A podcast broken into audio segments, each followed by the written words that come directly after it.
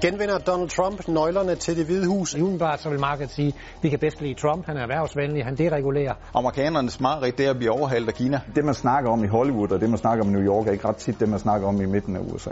Vil det have indvirkningen på olieprisen, hvem der vinder valget? Vi skal højere op på olieprisen næste år. Hvis du kan købe aktier i et hvilket som helst advokatselskab, så skal du tage at gøre det. Det er faktisk øh, kongressen, der bestemmer. Cirka halvanden milliard dollars bliver der brugt på valget. Så har vi jo coronaen, der hærger os. Har I solgt ud af amerikanske aktier? Altså vi har jo egentlig som, som hovedscenarie, så har vi egentlig, at dollaren skal svække sig. Det er jo hver dag sit øh, eget soapshow. Han har jo også truet med handelskrig mod Europa. Er det ok at have en præsident, som åbenlyst lyver? Jeg tror, vi får ballade i USA. Vi forventer, at han bliver øh, det, man kalder lame dog, det vil sige, at han kan ikke få noget igennem. Jeg tror, den fjerde om morgenen, når vi kigger her i Danmark, så vil vi ikke vide, hvem der er præsident i USA.